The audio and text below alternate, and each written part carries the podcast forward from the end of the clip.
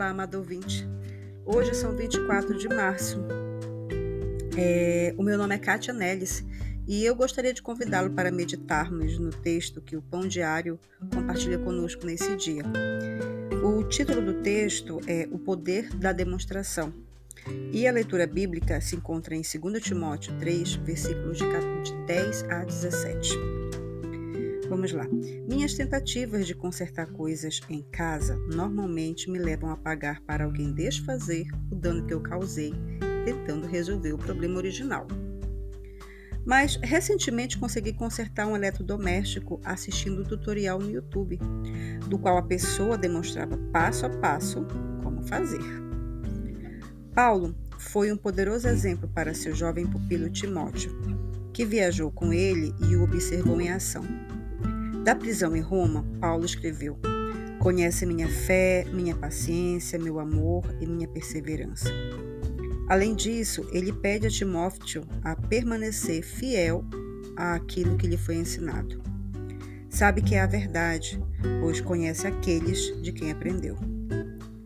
A vida de Paulo demonstrou a necessidade de construir nossa vida sob o alicerce da palavra de Deus.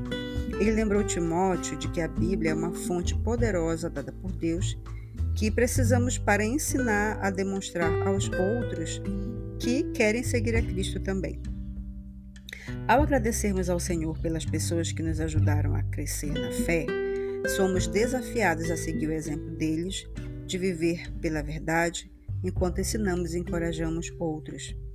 Esse é o poder do testemunho. Vamos orar? Senhor, assim como outros demonstram a tua verdade a nós, que nós possamos, Senhor, é, demonstrar às outras pessoas, Pai. Hoje as pessoas andam tão corridas, correndo contra o tempo, contra tudo, e dificilmente as pessoas têm tempo para parar, ler a Bíblia. Inclusive é o motivo desse podcast, tornar as coisas mais alcançáveis e mais simples, Senhor.